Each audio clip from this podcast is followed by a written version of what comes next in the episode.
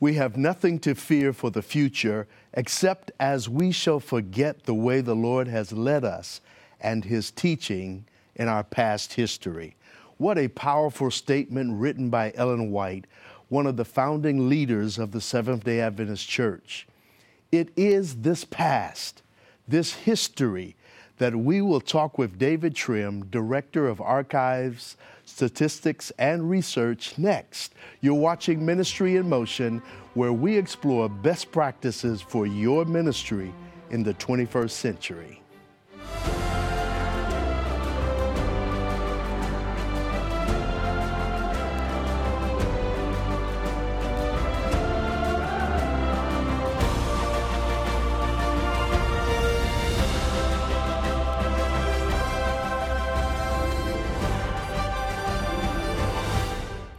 David, welcome to Ministry in Motion. Ivan, thank you for having me. I'm honored to have a church historian on set today, and I'm excited about this because, in general, people don't value history. That's correct. Uh, or they think they value it. Okay. But they don't in practice. And if you think about the quotation from Ellen White with which you began, that's so familiar. And yet it's not the only one. Another of her statements probably my personal favorite, actually, even more than the one you quoted, is this. It says, The past experiences of God's people are not to be regarded as dead facts. Hmm. You know, the point being that these are not something lost in the distant time that are not relevant for us today because the past events of God's people, which show how He led us and His teaching in our past history, to use the words of that other quote, these are the things from which we can be inspired, and these are the things from which we can learn. But the problem is, Ivan, I think too often we just quote these statements. And then we feel, well, I've quoted them, um, that's all I need to do. But there needs to be some follow through too if we're to actually take the benefit from it. Yeah, you know, David, when you read scripture, over and over, God reminded the children of Israel of how he took care of them. Yes when they left Egypt and how he bore them up on eagle's wings and on and on and on. He yes. talked about uh, their past and them not forgetting their past. So, what is it today that has inspired you? I mean, you direct a whole ministry department that deals with Adventist history. Why is that important? That's a great question, Ivan. I, have just always had a love for history since as far back as I can remember. And it must come to some extent from my parents. Uh, but I do think it's partly from uh, Scripture. Of course, actually, Christianity is an historical religion, as various uh, scholars would point out.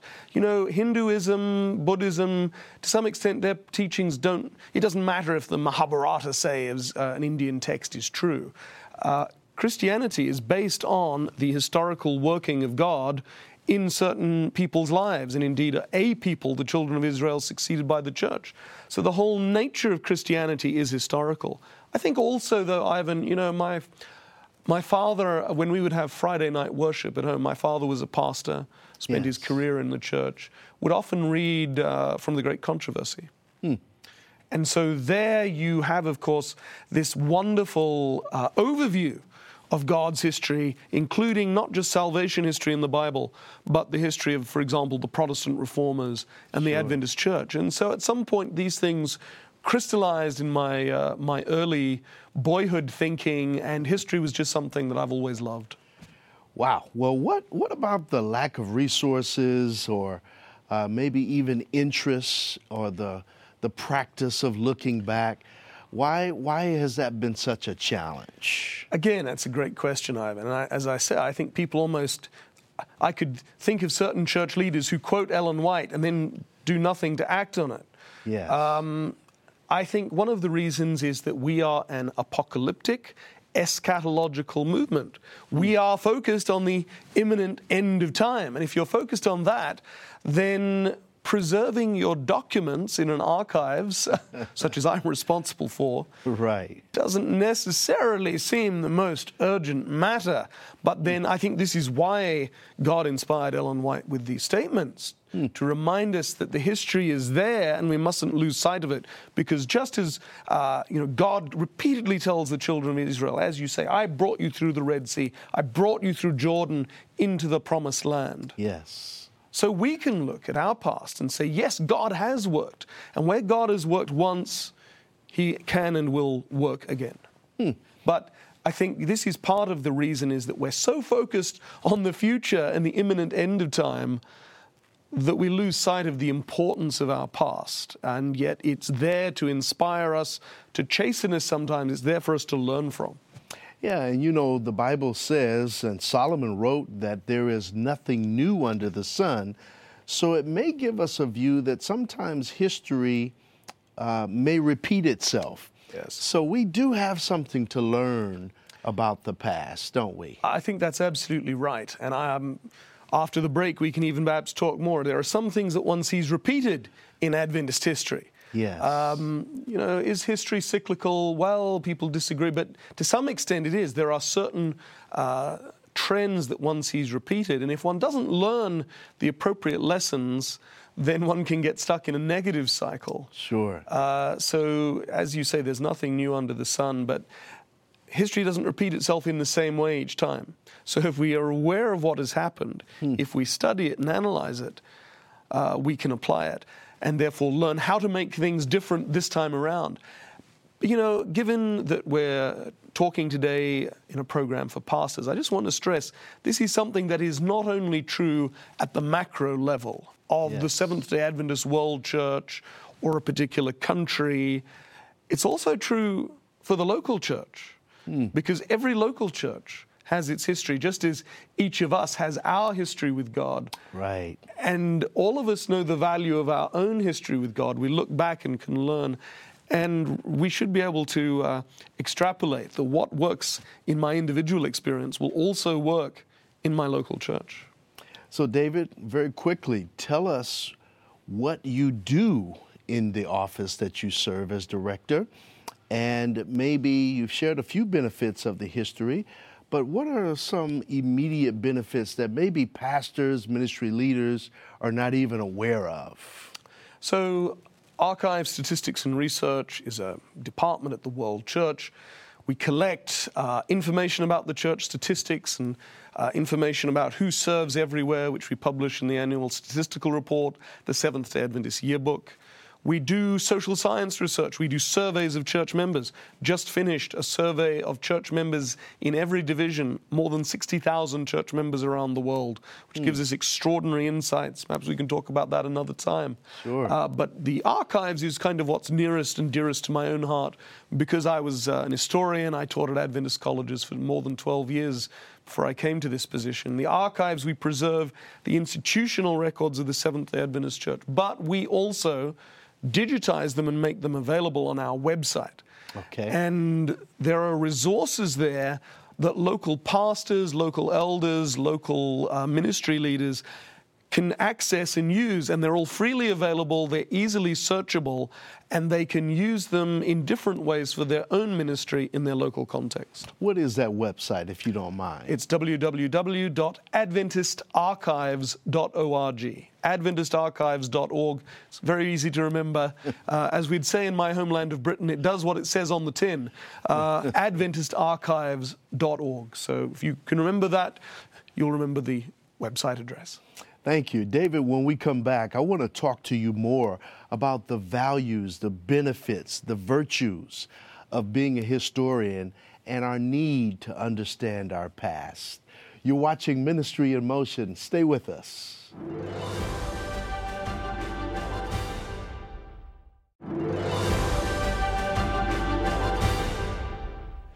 Welcome back to Ministry in Motion. I'm talking with our church historian, David Trim, who works at the General Conference and he directs the history of the Seventh day Adventist Church through this venue. David, when we left, we were talking about the benefits of relying on and remembering and focusing on our history. I like what you said uh, personal history, church history, and of course, salvation's history Yes. in our lives. But what are the values and benefits um, of inspiration, of encouragement? What, what are they? You put your, your, your finger on it there, Ivan. I think the first uh, benefit or value of knowing and studying our church history is inspiration and encouragement. You know, um, one of the, uh, the the complaints I would have about the way Adventist history is often done is that we always tell the stories of the same few individuals. Sure. Ellen and James White, J.N. Andrews, J.N. Loughborough, you know, just a few individuals. But Adventist history is wide, it is deep, it is full of stories that can inspire. Uh, and so, you know, I think of a man called Ezra Longway, who spent 55 years as a missionary in Asia. Most of them in China, but uh, he went in 1919 and he only returned permanently to the United States in 1974. You know, some would say he returned to his homeland, but after you spend 55 years, uh, is the U.S. really his homeland? No. And I think of, you know, Hebrews, where the author of Hebrews says of all these heroes of faith uh, that if they, if they, if they had wanted to, they could have gone back to the country they came out of. Correct. But they didn't because their mind was on another country, a better country, which God has for them. Yes. And that's true for so many Adventist missionaries. Uh, this church was built up around the world by people who spent decades of their lives. Uh, and, you know, we could give innumerable examples, but I, I think also of a man called William Baxter Sure. who spent 38 years as a missionary in the Caribbean and Central America. And who in 1936 was so ill because you know these are areas that were the tropics. They have all kind of endemic diseases which we're only sometimes just finding cures for. In 1936, he was so ill he was sent back to the United States. And the General Conference actually voted to put him on retirement. He was only 60 because he was so ill. And uh, he says no. He appeals the decision to allow him to retire. Hmm. And the Inter American Division president actually writes and says, You know, Brother Baxter is wonderful, but he will give his life for the cause if he has to. And we think it's better that he stay in America. So basically, the church leaders there think they're trying to save this man's life. Sure. But he appeals the decision to give him an easy retirement. He gets a medical certificate showing that he's fully recovered. And then he also says, I will go to this particular field, it's in Colombia, particular mission where nobody has been able to stay. This was a man who had been the union president, and now he's saying, I'll go and work at the mission level. Now, Ivan, you know, there are some people in our church who would say going from union to a mission or conference is demotion. Sure. Um, that's probably not the best way to think of it, but he was so anxious to go back and serve people that he risked, literally risked his own life mm. and was willing to, as some might say it, go down in the hierarchy. And he did. He went to this mission where nobody else had been able to, to survive. And he built up the church and he served another 10 years, serving 38 years in all. I mean, this kind of commitment is extraordinary. And we can be, as we understand those stories, we can say, yes, I want to be like that. I want to have the same commitment, the same passion, the same sense of spirit of sacrifice that they had. David, I love these stories and I, I want you to share more with us. But tell us, where can we find these stories? Well, some of the stories, unfortunately, you would have to do research in the church's archives, but many of them are available online. We have um, millions of pages of content of the church's periodicals. And many Okay. of these stories got told in the pages of the church's journals, their magazines. Uh, and so some of them that you can find there. But you know, again, if we come back to the local church, Ivan, Yes. Every local church has got its own heroes. The woman who taught the children's Sabbath school for 40 years and Yes. was there at you know 8 o'clock every Sabbath morning to put everything out so it would be perfect when the children came. That's not a hypothetical example. I'm thinking of someone from my home church. Sure. Uh, the people who uh, are so committed that they're there to make sure the boiler is on at 7 a.m. every Sabbath morning during winter. Or fixes potluck Right, yes. for 50 years. Exactly. uh, these people's stories we too often forget. And there is the opportunity in Sabbath school, maybe even the start of divine service, to bring somebody up and ask them to tell their story. And what I found is that uh, younger people, teenagers, early 20s, often find these stories compelling because there is something about a person's individual story. Right. So you can find some of these mission stories about people who just did extraordinary things and whose sense of sacrifice, I mean, is just. Uh, of them, we are not worthy. But there are also people who are doing things in the local church. And we don't celebrate people, we celebrate Christ. But we understand that Christ works through people. Yes. And sometimes highlighting these stories can lead other people to say, you know what? I want to be like that. I want to do that. You know, unfortunately, David, you know when we hear the history of a person being faithful to the Lord at their funeral. Yeah, that's right. And why not? That's a great idea. Why not share some of the history of the founding fathers of a local church or Exactly. the faithful leaders of a local church? Or even, you know, some local churches go back far enough that you can.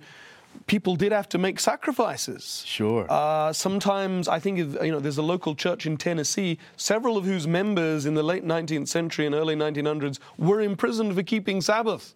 Um, you've got people who defy local laws, or even people who just go out in faith and say, you know what, this church building is going to cost so many thousands of dollars, and we don't have it, but we're going to begin, and God blesses them, and these things happen. So you know, again, where there, where God has worked before. yes. God can and will work again. And sometimes it's good for us to be reminded of that. I think of a church in uh, Northern California, which I helped do some research because they were coming up to what they thought was the anniversary of their founding. and I was able to show to them actually the church had been founded rather earlier. Hmm. And working with them, they were able to see, you know, they thought that the great days of their church had come in the late 80s and early 90s, and that now they were in a little bit of a trough, a down cycle. And I was able to show, no, you know what? The great days of your church came 40 and 30 and 40 years earlier. And then you went, and what they thought was the high point came after another down cycle. And for them, that was encouraging because they could say, wow, yes, sometimes there, it is cyclical. We go up and we go down. But if we've gone down and come up once, we can do it again. And actually, praise God, that church is now beginning to go back up on an upward curve. So that's the power of history. David, you are bringing value to history and reminding us of its importance. When we come back, I want to talk to you about this whole understanding that history sometimes causes us to repent. You're watching Ministry in Motion.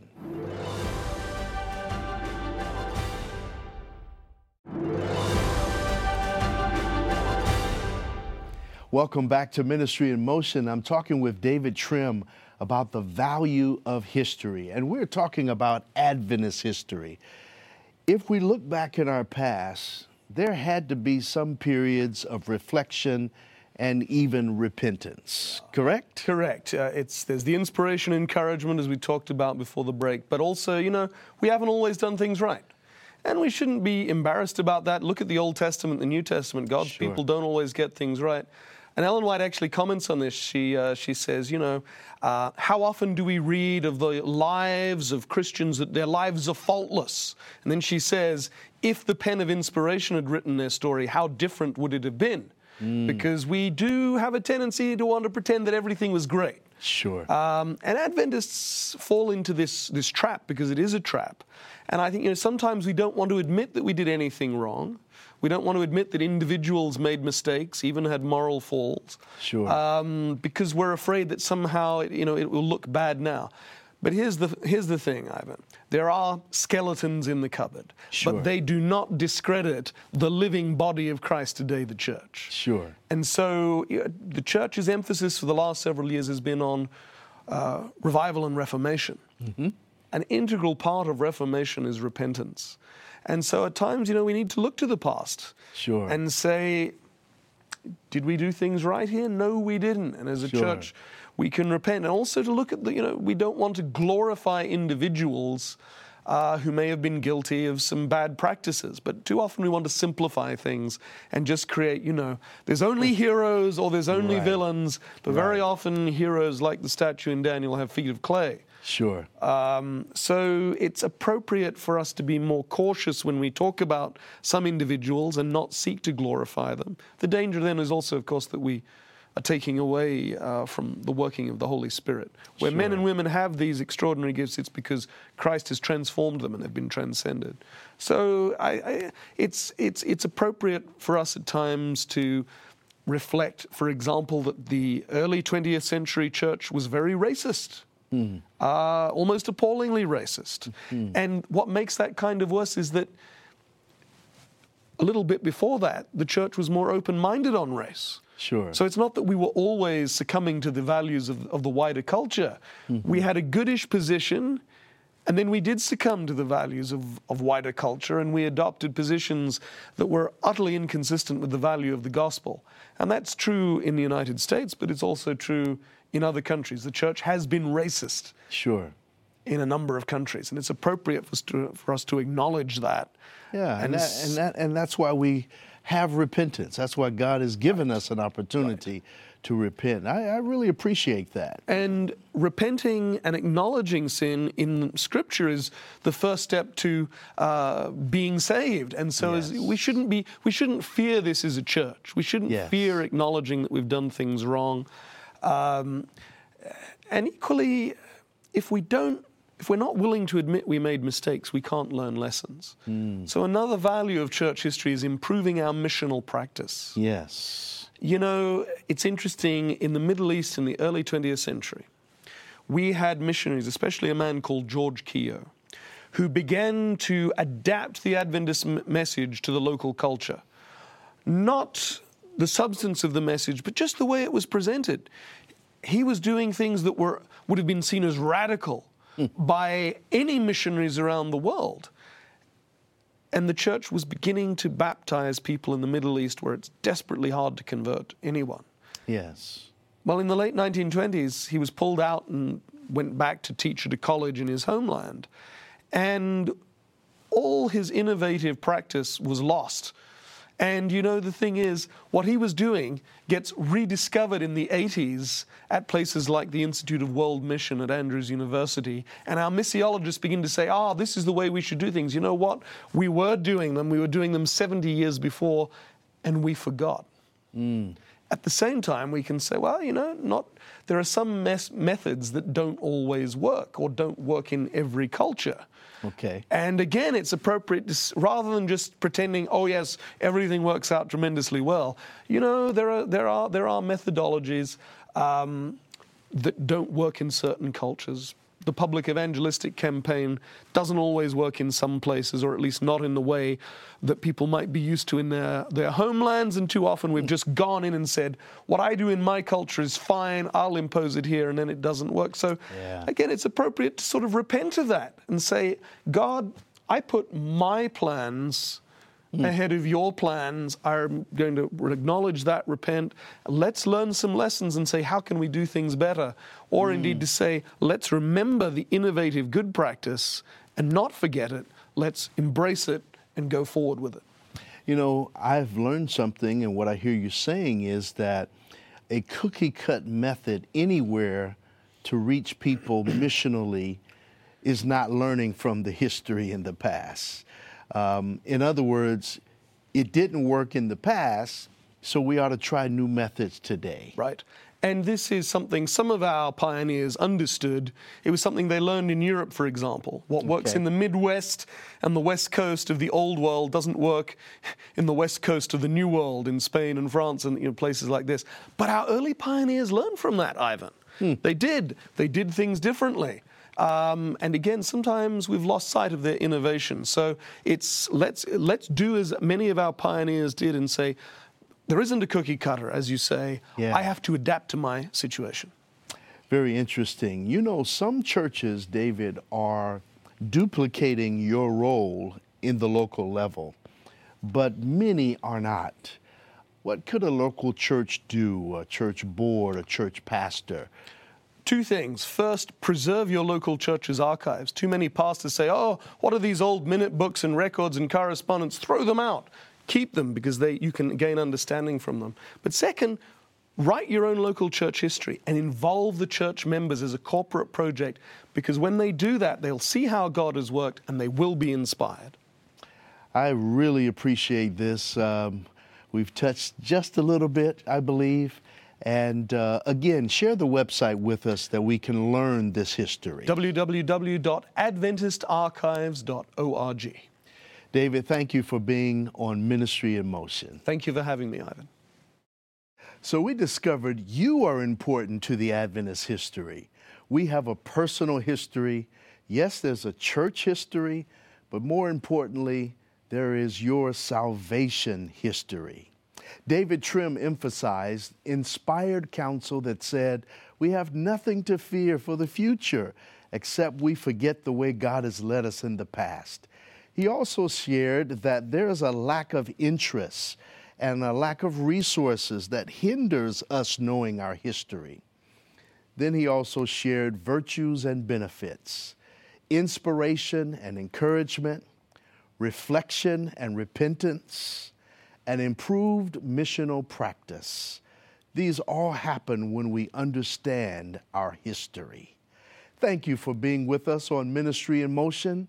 For other resources, visit ministryinmotion.tv. Until next time, may the Lord show you value in how He has led you in the past.